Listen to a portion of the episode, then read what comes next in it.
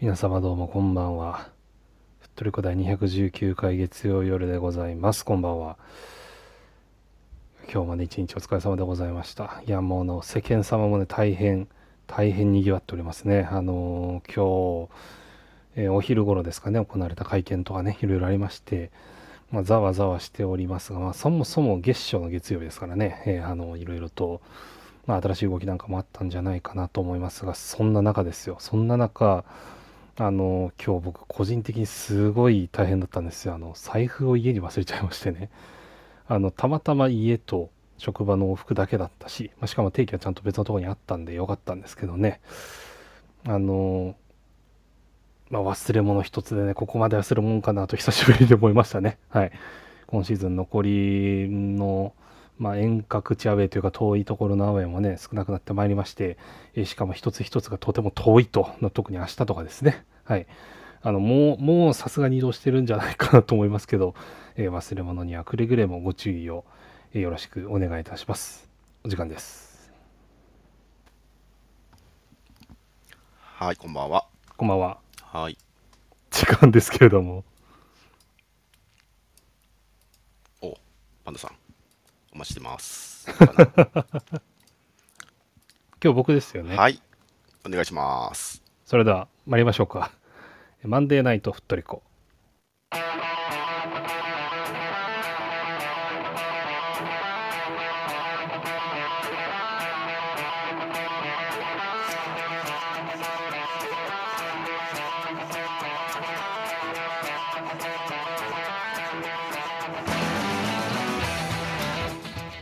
こんばんは、ふっとりこです。こんばんは。ふっとりこは毎週月曜と金曜の22時30分から、クラブのニュースやマリサポ内で話題になったトピックスなど、マリノス周りのニュース出来事をモデレーター3名によるおしゃべりや解説でお届けしております。はい。えーマリノスサポーターになったばかりの方から、ベテランマリサポの方まで、マリサポみんなで楽しめる番組を目指しています。はい。えー番組放送の翌日以降には Spotify、Apple Podcast などのポッドキャストサービスや YouTube でのアーカイブ配信も行っていますのでこちらでもお楽しみください、えー現在アーカイブをお聞きいただいている方はポッドキャストのフォロー YouTube のチャンネル登録いいねもぜひお願いします。お願いします。はい。それではモデレーターの挨拶をしたいと思います。皆さんこんばんは。なりです。よろしくお願いします。お願いします。はい。あきらくんお願いします。風の吹くまま木の向くままさすらいのサポーターアキラです。よろしくお願いします。はい。お願いします。お願いします。はい。パンダさんまだご連絡がないのでお願いしてます。すね。はい。はい、えー以上の3名でお送りします。はい。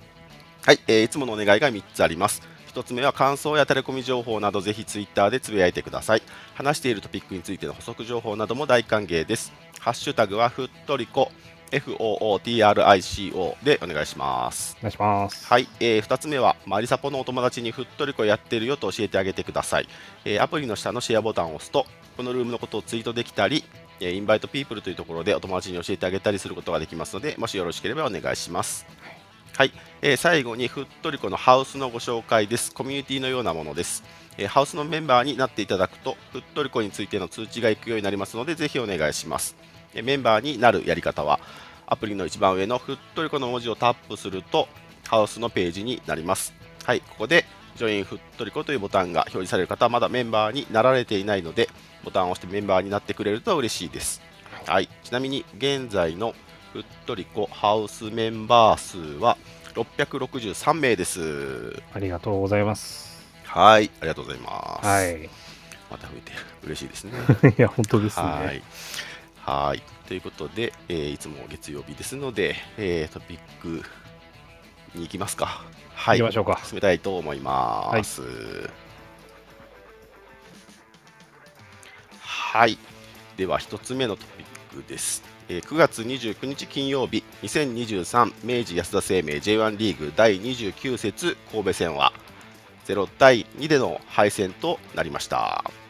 はい、えースコアラー前半23分大迫優也、えー前半43分が武藤選手ですね。はい、ということで大迫武藤とまあ文字面を並べると、まあ、この2人が並んだ試合になったという形ですね。はい、えーとそれでは感想をあきらくんからお願いいたします。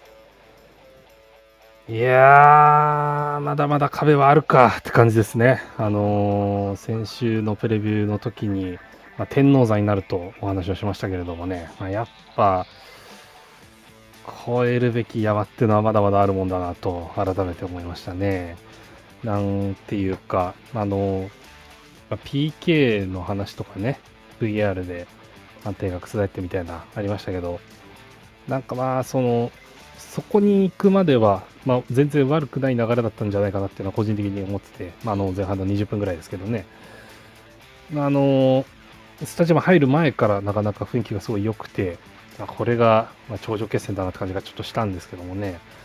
あそれだけに、うん、ああいう感じで流れを持ってかれちゃったっていうのはちょっと辛かったなっていうのが、まあ、正直なところですかね。で、前半で、ま、2点ビハインドされ、もうそしたらもう相手もね、簡単に割り切ってくるわけですよ。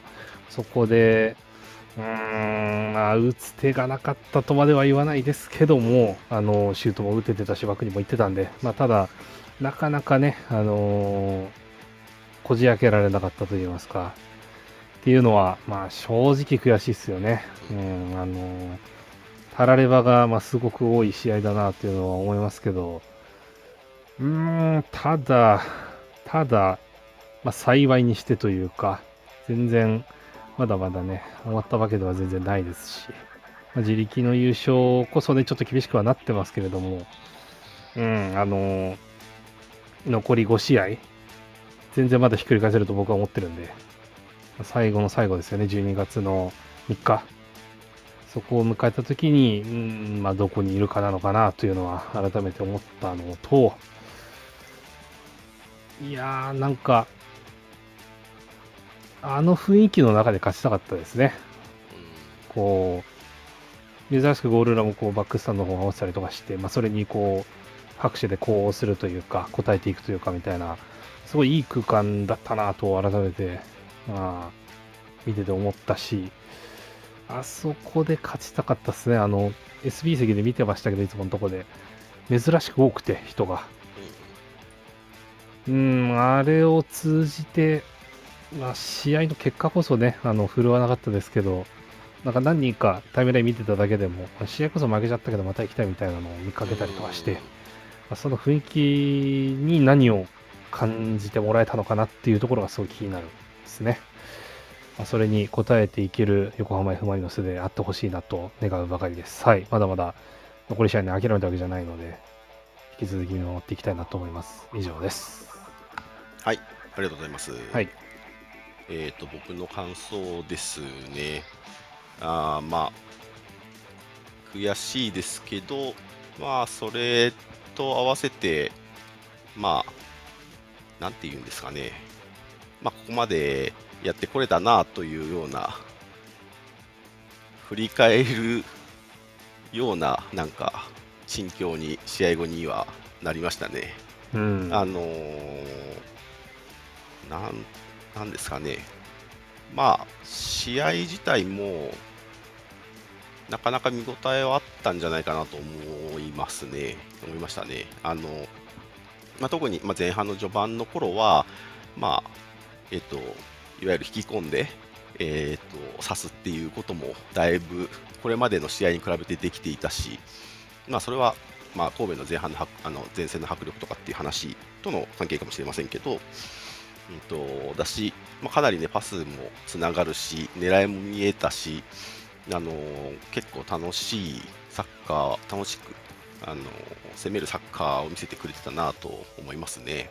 はい。で、まあ、まあ、不運っちゃ不運な部分もあってたり、まあ、PK、まあ、自己的な部分も、まあ、あるし、っていうところでの、まあ、2失点っていうのを、まあ、重くのしかかっ、まあ、そこを、まあ、あ跳ね返せなかったっていうところの課題はやっぱりここまでの課題としてやっぱりまた突きつけられてっていうところもあって、うん、まあその今のチーム状態と,、えーとまあ、含めて考えたら、まあ、ここまではやれるよねっていうかここまでが精一杯かっていうのにちょっと落ち着いた部分もあった試合だったかなと思いますね。まあ、そういう意味でなんか、うん、一旦ここまでで終わり、一旦ここまでで、えーと、やってこれましたっていう感じの、なんていうんですかね、まあ、試合後の、あのー、切り替え感というか、すっきり感うんなんか知らんけど、うん 0-2で負けたんですけど、そのすっきりした感じがあるんですね。それは終戦っていうよりも、まあ一旦ここまでね、残り6試合、5試合っていう状況で、まあ、ここまでやれるところまでやったねっていう雰囲気はすごく、まあ、感じたかなという思って、まあ、僕も、まあ、会場も結構そうだった気がしますけど、まあ、終わった瞬間の拍手とかね、うんと、そういうとこはありましたね。はい。そうっすね。なんか改めて、バリドス対策ってマジで似てんなって思っちゃったんですよね。う んその元々の神戸のやり方っていうのもありますけど、うんうんうんでもあまりにもやられるサッカーがなんか似てきてるなっていうのはうんうんうんうんうんつくづく思ったことですね。まあ後ほどちょっとお話もしますけど。はいはいまあ、似てるし、まあ、似てるのにやられざるを得ない状況になっている、えまあ、それはあのクラブっていうかまあチームとしての、まあ、取り組みだったり、ねあのまあ、戦術の幅とかっていうのもあるだろうし、まあ、あの選手の質というか個性の差っていうのもねえうん。差というか、まあ、個性の今のラインナップっていうところもあったりするんじゃないかなと僕はまあちょっと正直思っちゃったりはしますけど、うん、っていうところですかね。まあ、で、ここで、まあ、神戸との決戦まであの見据えてきて、まあ、その試合がまあ一旦終わって、残りの試合に、まあ、また向かうっていう、元気よくいってほしいなと思いますね。うん。はい。まあなんかね、日程で言うと、まああの比較的うちの方が、まあ、いいわゆる下位のチームが多い。うんうんうんその、なんていうんですかね、まあ、テーブル上の方のチームと当たる数は少ないっていううんうんところですよね。あの、一癖も二癖もあるところばっかなんですけど、その点神戸はこれからもまだまだ、まあ、1位で居続けながらそういうところと多く戦っていかなきゃいけないっていう、まあ、日程的なアドバンテージみたいなものは若干ありますけどね。だからそこでやっていく大変さは去年の我々がよく知っているっていうのもあって、ね、あの、追っかける方が楽だっていうのは改めてちょっと、なんかもうなんかな慰めじゃないですけど、言 い聞かせるところちょっとありますよね。ちょっとまあ個人的に一つだけがっかりしたのは、あのーまあ、雰囲気ね、スタジアムの雰囲気、すごい良かったと思うんですけど、うん。個人的には PK 決まった瞬間からもうその雰囲気終わっちゃった気がしたんですよね。はいはいはい。あのーうん、そこまでは本当に、あのー今年一番のテンションだったと思うし、雰囲気だったと思うんですけど、PK 決まって一気に、まあ、全てのボリュームが落ちて しまったなっていうのをすごい感じて、うん。うーんと、まあ、やっまあ、たまにね、よく話になりますけど、その優勝を見に来てるのか、優勝しに来てるのかって話なんですよね。はいはいはいはい。うん、ちょっとやっぱ見に来てる人がやっぱ多いんだなって感じてしまったんですよね、あそこは。まあ、それは僕はバックスタで見て座って手叩いたり歌ったりしてるんで、まあ、あんまり偉そうなことは本当に言えないんですけど、にしても、声量は落ちたし、まあ、手拍子の音量も落ちたし、あのでそこでこそ応援するのがサポートだとは思うので、うん。ね、本当はあそこで、あ、PK 取られちゃった、でも行こう行こうよっていうので、まあね、あの応援できるようになるといいなってすごくまたちょっと思っちゃいましたね。うん。まあ、これこれはもう僕も当事者なのでわからないんですけど、うんうん。結構試合前から盛り上げていたじゃないですか。で、まあ、相手も相手だし、ですごく慎重というか、あの、うん緊迫した試合になるだろうっていうところで、まあ、ああいう形でうんこう持ってかれるっていう、まあ、PK を持ってかれるっていうとこうんうんうん。ろで、まあ、そこでちょっと一瞬ってなったのと、うん。あと PK を止めまくってた一森がはじねあの外されたというか、うん。っていうのも、まあ、ちょっとガクッときちゃったところなのかなっていう気はしますよね。あのこれまでもうよりどころじゃないですけど、うんうん。みたいなのが崩される瞬間ってやっぱりどうしても来るところはあるんですよね。まあ、そこで、うん、それはもう選手も当然感じてしあまうところだとは思うんです。あ はい、一森君のコメントね。そうそうそうはい。もうあるとは思うんですけど、うん。なんかね、誰かがどっかでリツイートしてたんだか何なのか忘れちゃいましたけどね、うん。あの応援する者の方こそ強くなければいけないって話、はい、あの今日いらしてない方がよくおっしゃってますね。はい。ええ。その、まあ、応援される人たちももちろん強くなりたいとは思うんですけど、まあそういう人たちを後押しするひ人たちこそどっしり構えなきゃいけないというか、っていうのを改めて感じたっすよね、その試合後のムードも含め。うん、まあ、その、まあ、点先に先制されたっていうことで、まあ、この数試合を、まあ、思い出すに、そこから逆転できるのかなって思っちゃうところもね、うん、まあ、あったのは、まあ、正直あったとは思うんですよね。けど、ね、あのこの試合はなんかそういうそのこれまでの試合とかっていう関係なくこの試合っていう風に、まあ、もっともっとねあの勇気持って取り組めたらもっと良かったかもしれないなとちょっと思ったりしましたね。うん、はい、だしへこんでる暇がないんですよ。ね 何より。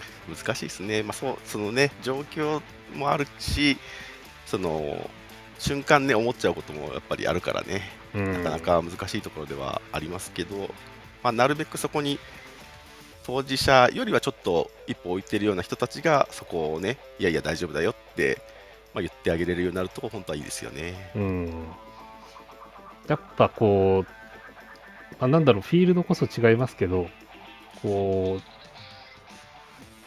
社会人としてお仕事をしているときに、うんやっぱ自分一人じゃどうにもならない場面ってもあるんですよね。そういう時にこそ周りの人たちのありがたさを感じるというか、あの当事者でないなりに声をかけてくれる人たちもいたりとかして、そういう声にこう励まされて、もうちょっとやってみるかとか、もうちょっと踏ん張ってみるかみたいなこう思える瞬間って、まあ一瞬たり、一瞬なりともあると思うんですよ。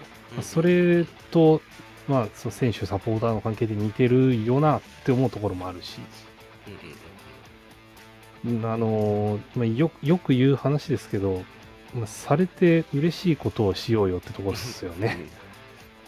大変なのはもう、その、まあ、感情を共有しているというか、まあ、あの場の雰囲気を共有している者同士だからこそさせるものはある前提に立ってそれでなおどうするかって話ですよね。まあもちろんそのなんだろう。だからなんか急に立ち上がってあの声を出せとかそういうことを言ってるもちろんつもりはなくてですね、あの結構そのそういうふうにいやでも大丈夫ってみんなが思ってそういう雰囲気になると、まあ、自然とまあその手を叩いてる人は大きくなったりするし、うん、そのなんていうんですかね、本当にその全体のわずかなね、その向きだけでも、スタジオの雰囲気って変わるっていうか、まあ、変わってたのを、その最初の20分間みんな知ってるはずなので、うんうん、そうですね。まあ多分次の試合はね大丈夫な気がするんですけどね、え 前のだからちょっとまあ古いの話で言うと、まあ、新潟戦に近い例の感じを僕はちょっと感じたのであの感じか。あの瞬間はは。いはいはいはい、うん、まあまあまあ。まあね難しいですね、まあ、それだけ注目されてね、あのまあ、特に平日だし、その制限されている中で来れる方が来てくれて、で逆にそういうふうに見る機会がある方が来てくれたっていう、まあ、ところもあったと思うのでね。はい。まあ、はためにですよ、うん、第三者的な視点を持てば、あの試合ってめちゃめちゃ注目ですよね。本当にね 月末の金曜日っていうなかなか大変、しかも四半期の締めっていう日。に、なかなか大変な状況が揃ってて、なお3万人を超えたっていうのは、あれはすごいですね。あの今のチーム状況だからこそできた空間でもあるし、まあ、それをこう盛り立てることができたっていう成功体験はそれはそれとして持って帰っていいものだと思うんですよね。それをまた取り戻していかなきゃいけないっていう感じというか、まあ、またあの盛り上がりを作っていこうよっていうところに持っていけるといいのかなって感じですよね。はい、そう。意外とねそのスタジアムの雰囲気であの勝ち切ること勝ち切る成功体験をなんとなくみんな持ってるような気がするんですよね、うんうん、だから、ね、それを毎回ふっと思い出せるようには僕もですけどね、はい、あのたまにもちろんへこんじゃうのでへこんで あのなかなか次が出ない時あるんで あれなんですけど、はい、そういう風に、ね、後押し本当にできるようにまたなれるといいなと思いましたね、まあはい、残り5試合リーグでいうと全然ありますので、ええ、はい、最後ね京都まで行きたいですね。はい、4差で良かったなって思うところがあるし、ね、そうね、そうね。はい。っていうところ、ね、また、また次節、勝ち点1位に戻ってるかもしれないですから、差が。ね、あの、諦めるのはマジでもったいないですよ、ここで。はい。はい。ですね。あのね、近くにね、そうなんですよね、あの、代表ユニの伊藤さんと三笘さんがいたんですよね、女の子。ほ背負ってる子がいたので、ああ、なんかもっと勝つ試合見てほしかったなって思いながら、まあまあ、っていうのもありましたね。えーはい。なかなか見かけないような感じの人たちとかでたくさんいましたね、からね。そうそうそうそう、うんよかったですね。はい。はい。はい。って感じですかと。いう神戸戦でしたかね。はい。はい。はい。どうしました？お疲れ様でしたお。疲れ様でした。はい。次です。こんだけ言っ次ときながらね、意外とね、引きずるっていうね。はい。えっと、はい、神戸戦でした。はい。はい。では次行きましょうか。はい。えっ、と、小ネタを一つだけやりましょう。はい。えー、サミットカップ2023準々決勝開催中。来たよ。これ。はい。これを選ぶっていうのもあれですね。はい。えー、サミットカップやってます。はいえー何かスーパーのサミットさんが、えー、と人気メーカーのトップ自らが自慢の商品を使ったおすすめメニューをご提案。メーカーといってのはあの食品メ食品とか、えー、と食材のメーカーさんですね。はい。投票数が多い企業が勝ち進みます。優勝を目指しますという、えー、とアンケート、アンケート、投票、そうですね、投票の、はいえー、と企画をやってますね。はい。で、我らが日清オイリオさんが、日清オイリオさんが、えー、と出場していまして、えー今、準々決勝に来ました。はい。はい。で、相手は日霊フーズさんですと。聞いたことあるぞ。はい。冷凍食品の大御所ですね。ええはい。えーっと、ということで、えーっと、対戦してるんですが、えー日清オイリさんの、えツイッターから皆様日清オイリオの提案メニューに清き一票をお願いしますということで、なんと、急に、えー日清オイリオ社長さんがユニフォームを着て、その投票、投票画像が作られてるっていうね。遅えのよ。うん、最初からこれやってくれたらもっと反応したくて。まあまあまあまあまあ。ええまあまあ、いろんなね、事情があると思いますけどね。はいはい。えー日清オイルさんが焼きサバのサラダ、えーで日霊さんが今川焼きを使った秋の実りパフェ仕立てというのを出してます。はい、えー投票方法は、えー、と X で投票するパターンと、はいえー前も言いましたね、各店舗でシールで投票するパターンっていう、このね、意外とアナログなやつもやってますっていうやつですね。ねえ。なんか時々ね、あの、はタイムラインに流れてきます。このお店、うちの近くのお店、これだったみたいな。うんはい、結構ね、うんね結構劣勢ですよね、今ね。はい、お店はで、えーっと、西尾ゆりやさんはその後ですね、えーっと、揚げ揚げで揚げてこうぜ、揚げ物じゃなくても気持ちは揚げてこうぜと言ってますね。はい、すごいな。はい。パンダさんは揚げ物ずっと続くのって話をしてましたけど、揚げ物じゃなくてよかったですね。はい。えということで、えーっと、準々決勝なんですが、実はこれ今日までなんですよね。10月2日月曜日まで。えと、はい、皆さん、あのどしどしやっちゃってください。はいえーともうもう僕お店閉まっちゃってますからね。僕が今日の8夜8時に見たときは、日例251の西オイリオ722だったんですよね。すごい差だな。今どうかな。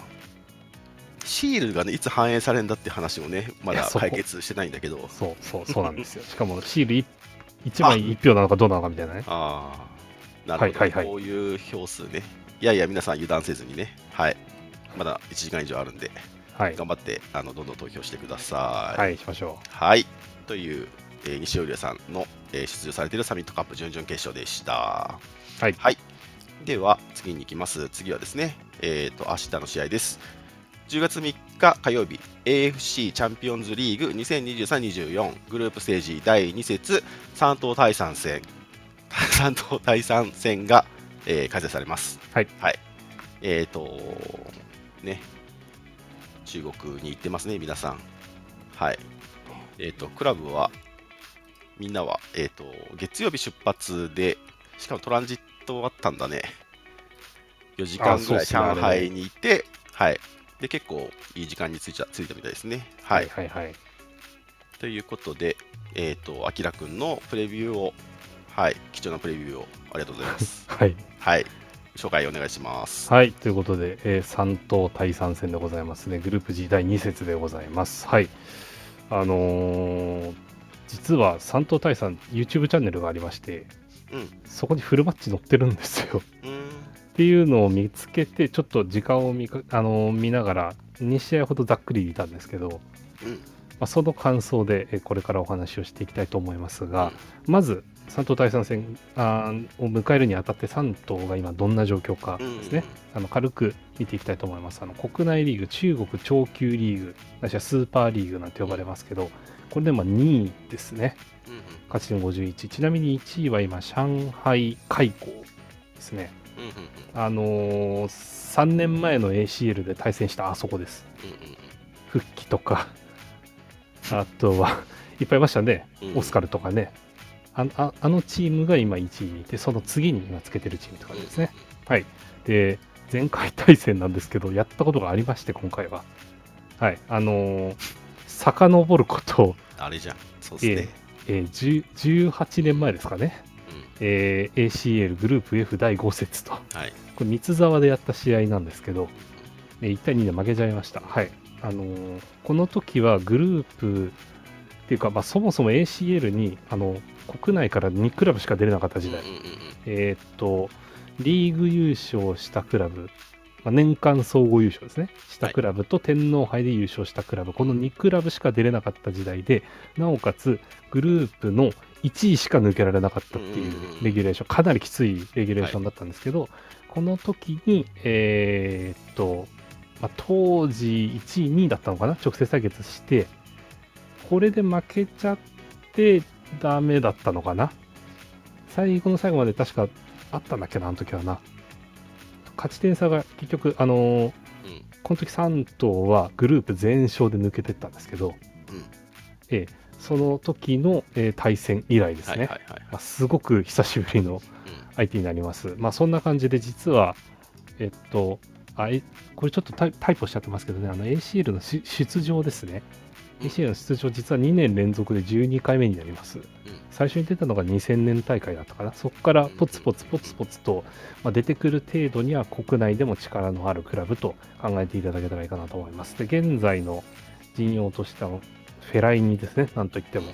ベルギー代表のあのサッカー好きな人とこうアフロがめちゃめちゃでかい選手が昔ね、マンチェスターユナイテッドにいまして、まあ、その選手と同じなんですけど、髪型がだいぶこうスリムになりまして、はいまあ、当時と変わらないのは身長ですね、あのすごく大きい選手です。で、フェライニを筆頭に結構長身選手多いなという印象でした。まあ、他のフォワードの選手とかトップ下の選手とかセンターバックとかも、まあ、軒並み180センチ台、まあなし後半だったりしますので、結構でかいチームだなというふうに見ておりました。はい。で、えー4231ですね。システムは4231ベースで、あのー結構個の力がベースだなという印象がありました。あのーやってるサッカー自体はなんかこう、例えば細かくパスをつないでとか、なんかあのビルドアップすごい手を変え品を変えみたいな感じではなくて、割合オーソドックスなやり方をしている。うん、あの、シンプルというか、まあ教科書通りって言ったらあれですけど、みたいな感じで、で、そこに、まあ、個の力で前線特にゴリゴリ抜けてくるような、そういうようなえーやり方をしていました。で、ここまで思って、あの、まあ、最後のとこなんですけどね、こうマリノス対策された時どうしようかなって感じなんですよ。あ前回のインチョン戦で、まあ、試合後のインタビューでインチョンの監督が、あの横浜 FC のやり方に通ずるものがあったなんて発言を、ね、していて、まあ、そこから着想を得て、えー対策を練りましたみたいなことを言ってたので、まあ、ここ数試合、特にあの時からですよね、似たような試合の流れが続いてきているので、まあ、当然、3頭もそれを参考にするんじゃないかなと。なった時に、あのやり方をうん背の高い人たちにやられたらどうなるかなっていうのが、個人的には、まあ、気になるところですよね。うんねあのー普段のやり方もオーソドックスなだけにこうそこにシフトしていった時、まあ、なかなか硬い相手になるんじゃないかなというのが、まあ思うところですね。はいまあ、一方でプレースピードを上げていけばマリノスに分があると思うし、まあ、本当に先制点をどういう形で取るかで追加点を重ねられるかそれがどんな時間帯にできるかっていうのはまあ大きなポイントになってくるんじゃないかなと、えー思います。はい。えーかなりの消耗戦ですけどね、ここまで連戦がようやく一区切りしますんで、まあラスト1試合、まあ、あのどういう陣容で臨んでくるのかとあと試合の持っていき方ですね運び方テンポのところもまあちょこっと気にして見ていきたいなと思っております。以上です。はい、ありがとうございます。はい。インチョン戦ですね。あの時からねうん、もう2週間ぐらい経ちましたかねで、まあ、マリノス的にはセットプレーからの2点でしたよね。そうでしたねっていう、まあ、状態のインチョン戦があっての3等戦ですもんね。はいいやー、なかなか、どういうしかも戦になるんですかね。うん。え応援なかなか声でかいですようーん。なかなか。これあの、まあ、現地に行かれている方行く方は特に味わうことができると思いますけど、まあなかなかのアウェーの空気になるんじゃないかなと思いますね。浦和とのね、あの、浦の ACL の試合見ても、そういう感じですもんね。はいはいはいはい、はいうんうんうん。武漢とやったやつですね。うんうんうん。一人一人の声でかいよなって感じですね。あのカンペ出てますけどなんか4万5千人来場見込みだそうではあ。えらいことになりますよこれそれは。そんな中にねマリサボ何人行くんでしょうね本当に行く人はくれぐれも気をつけてそうですね。はいまあ、嫌顔にもみんなで固まって見ることになるそうですので、えいやー、頑張ってほしい。皆さん応援してます。はい。はい、ご紹介ありがとうございました。はい。はい。えっ、と、チーム的にはあれですよね。あれ？有料無料部分だったかな ?23 人？で、えっ、と、向かって23名で、えっ、と、ベンチ登録もそうですよね。ー、そうですねはいい、はですよねだから、まあ、どういう、ね、選手起用になるのかっていうのもあるし、はい、楽しみにしたいと思います。明日は、はい中継は21時から、はい、 DAZN で21時ですねそうだよね。はい、ですので、はいえー、と現地時間は8時ですかね。はい、そうですねはい開催だそうですけど、はいはい楽しみにしたいと思います。はいはい、行きましょはい、では次いきますね。次、ふっとりこからのお知らせです。はい、えーふっとりこ、まずは港祭にて、ふっとりこな公開生配信実施。うはいはい。えっ、と、何度も紹介させていただきます。はい。えー10月9日月曜日、祝日ですね。はい。14時から、鶴見公会堂3号会議室にて、ふっとりこ公開生配信を行います。はい。えー通常のマリノス関連トピックの紹介に加え、ゲストにマネーフォワード金井さん、石戸さんを迎え、金井さんのマリサポとしての成長過程についてお話を伺う、はい教えて金井先生もお送りします。ぜひご来場をお待ちしてます。えー生配信もえー実施しますので、そちらでもぜひお願いいたします。はいお願いしますというふってこ生配信の話。はいでえっ、と、港り祭の最新情報、は、はいえー最新情報枠を明らかに、えー用意しているので、お願いします。これねあの 1週間経ちましてうん、実はあの前回放送の日がまあ出店者紹介初日だったんですけどあ、そうか、月曜日か。はい。はいあのここでは言い切れないくらいたくさんの方々が出ていただくことになりまして 本当にあの1日3、4うん、方のえペースでご紹介をさせていただいておりました。詳しくは、あの、港り祭のアカウントをご覧いただけたらと思うんですけれども、うん。まあ、あの、皆さん見聞きしたことのある方々じゃないかなと いうラインナップになっておりまして、えーあのそんな方々がですねあの一度に会する、まあ、なかなかないチャンスといいますか機会といいますかですので、ぜひあの10月9日ですね朝11時から会場予定となっておりますので、えーご予定いただけたらと思います。というのと、はい。というのと今日先ほど公開されたんですけれども、うん。あのートークショーですね。うん。18時からトークショーを行う予定なんですが、えーこれ2部制になりましてうん。で第1部の方で、えーおしゃべりいただく方々が決まりましてうん。決まりましてというか、まあ、発表になりましてあのーゴールラーの応援団体の方々にお越しいただくとはい。あのー応援とは何たるや的な話というか あの応援をするときにこああいうこと心がけてますこういうこと実はしてますみたいなそのあの座談会形式でお話を伺おうという、えープログラムになっております、まあ、当日の、まあ、そのコーナーといいますかあのトークショーの、えー進行は PR 大使の相谷凪さんですね、うん。シンガーソングライターされているマリサボの方ですけれども、に、えーお願いをしまして、えーまあ、お三方、えー団体から来ていただくということで、はい。まあ若手メンバーなんですけれどもね、ひょっとしたら皆さんもあのご覧になったというか、べあの見たことがあるっていうメンバーかもしれないので、ぜひご期待いただきたいなと思います。そしたらそういうことじゃないですか。まあ、ひょっとしたら見たことあるかもしれないですね。まあまあはい。で、えーえーその後に、えートークショー2部として、うえーまあ、先日からお話ししておりますが、水沼隆さんと、えーうん中元寺香織さん、ん。まあこのお二人によるトークショーを、えー行わせていただくといいますか、はい、そういうような形になっております。まあ、1日丸ごとね、あのお楽しみいただけるんじゃないかなと思いますので、はい、えー JR 鶴見駅からすぐのところですね、2会場で行いますので、えーぜひぜひご予定開けていただけたらと思います。はい、ありがとうございます。はい。すごいですね。このご横浜ゴールラ応援団体若手メンバー座談会。はい、もういわゆるコアもコアってことですよね。そうですね、まあ、なかなかこうそういう人たちの話を聞くことも、まあ、ひょっとしたらあまり多くないかもしれないので、ないよね。えー すごい。はい。はい、紹介ありがとうございます。はい、ありがとうございます。はーい。本日のトピックは以上になります。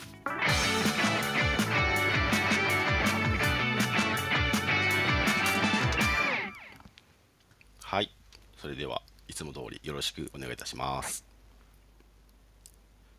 ミックスゾーン出てこいやはい、はいありがとうございます。はい結構強めでしたね。はい。はいちょっとアタック強めに行きました。えーこのコーナーはリスナーの方にスピーカーに上がっていただき、モデレーターやリスナーに聞きたいこと、告知したいこと、マリノス関連、パートナー、スポンサー様関連のタレコミなどをお話しいただけるコーナーです。我こそはという方はアプリ社の手のボタンをタップしてお気軽にお知らせください。お待ちしてます。ます。はい。はいせっか。くですので、ぜひぜひお話に上がっていただけると嬉しいですね。えーはい。まあ、本当に 手前味噌になりますけど、本当にすごいメンバー集まりましたね。でね、まだまだ残ってますからね、実は。発表。もうちょっとだけね、残ってるんです。出展者の発表が。そちらもぜひはいご期待いただいて。はい。あ健太郎さんありがとうございます。そうですね、ランスダットさんの、はい、スタジアムツアーの件は、はい、発表されてましたね。結構ね、これ、応募時間、応募期間が長いんですよね。うん。10月30日、あ10月22日までかな。はい。ですよね。はい。ちょっとまたタイミングがあった、まあ、紹介しちゃおうか。そうですね。時間がもうだいぶあるので、はい。紹はい介させてもらいます。はい。はいえーランスダット F・ マリノス部、11月11日曜日、スタジアムツアー交流会イベント開催のお知らせ。はい。ランスダット F・ マリノス部ですね。はい。えー選手との交流はありませんが、皆さんと一緒に楽しみたい企画を準備中です。ということで、えっとランサードさんの LINE アカウントの友達登録、追加とともに、えっと一緒にご応募できる、えー企画になっているそうです。はいえーランサード東京ベイ支店の LINE をお友達追加と応募フォーム回答で、特別スタジアムツアー交流会に抽選で25名様をご招待ということで、えー、と開催される日が11月12日日曜日、えー時間11時から12時の間、日産スタジアムのツアーになりますと。はい、で応募期間が、えー、と10月22日日曜日までとなっています。はい、イベント当日の流れは、スタジアムツアーとランサーと F・ マリノス部の交流会をされるということですね。はい。ということです。これ改めてビジュアル見ると色合いがすごくおしゃれだなっていう感じですね ちゃんとポイントを押さえてて、うんかつねあのシックな感じにまとめていただいて、いやいいなっていうのとあと LINE のアカウントのお友達追加が必要ってことですねあのちょっと僕当日行けるかわかんないんですけどこの LINE アカウントはお友達追加しようかなと思ってまうんして、ええこれ以上は特には言うことはないですけど、ぜひ皆さんもね、あの、はい抽選に応募するかどうかは置いといて、LINE のお友達追加はしておくといいことがあるんじゃないかなと思いますね。はい、ありがとうございます。はい。はい、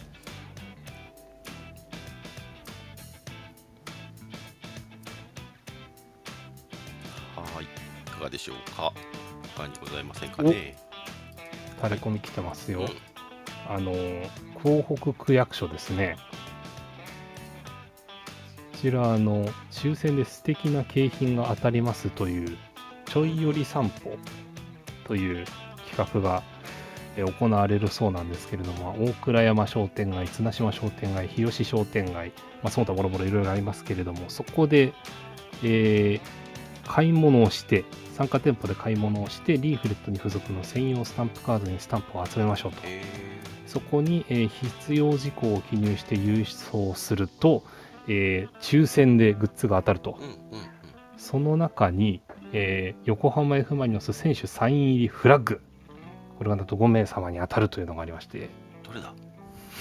えー、やんちゅうさんありがとうございます。こちら、あの、タレコミいただいてましてね、はい、ありがとうございます。これ、12月の18日、消印有効になってますんで、ままだちょっと時間がありますね。はい、あのお近くの方とか、あるいは、そうですね、えーっと、まあマリノスを見に行ったついでにお買い物していただいて、ということもできるかなと思いますので、ご検討お願いします。はい、ありがとうございます。。はいい。タレコミ、続々来てますね。ありがとうございます。はい、ありがとうございます。あの、地下鉄の話。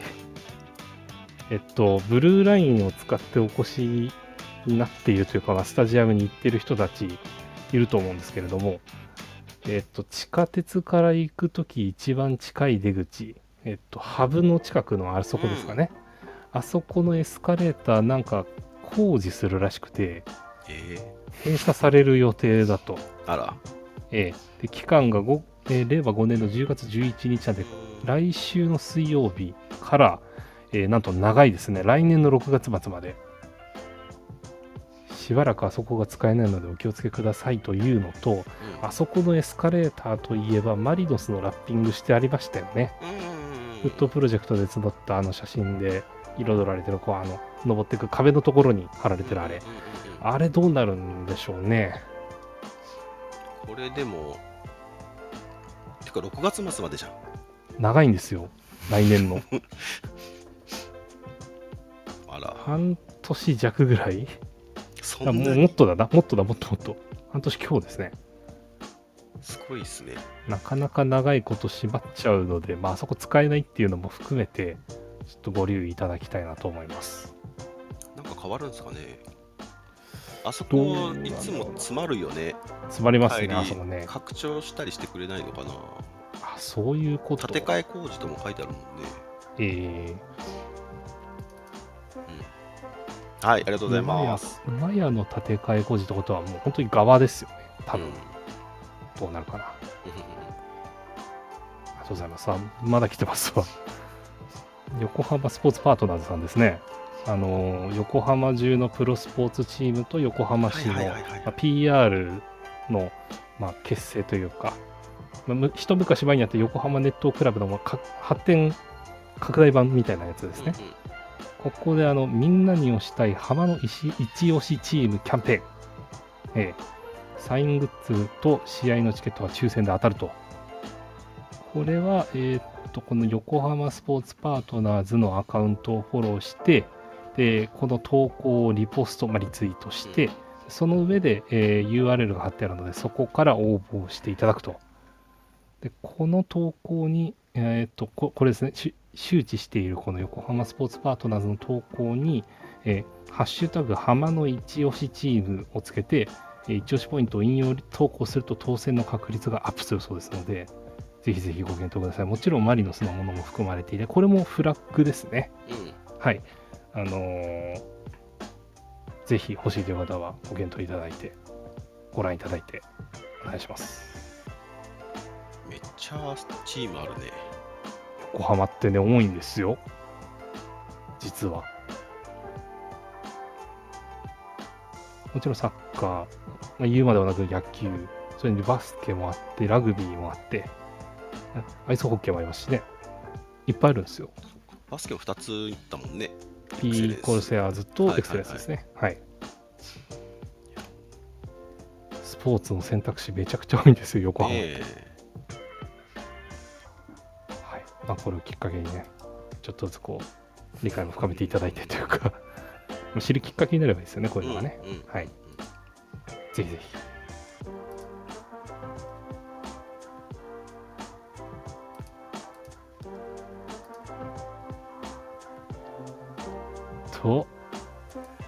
と、おー、はいはいはいはいはい。あのルヴァンカップのアウェー浦和戦の話、チケットがね日曜日発売されてましたけどあのビジターエリア全部なくなったそうですね。売り切れ自由席も、まあ、指定席も。でコンビニ払いの方々がいらっしゃるので、まあ、今後出てくるかもしれないですが、まあ、まだまだ出てくる可能性あるかもしれないですけれどもね。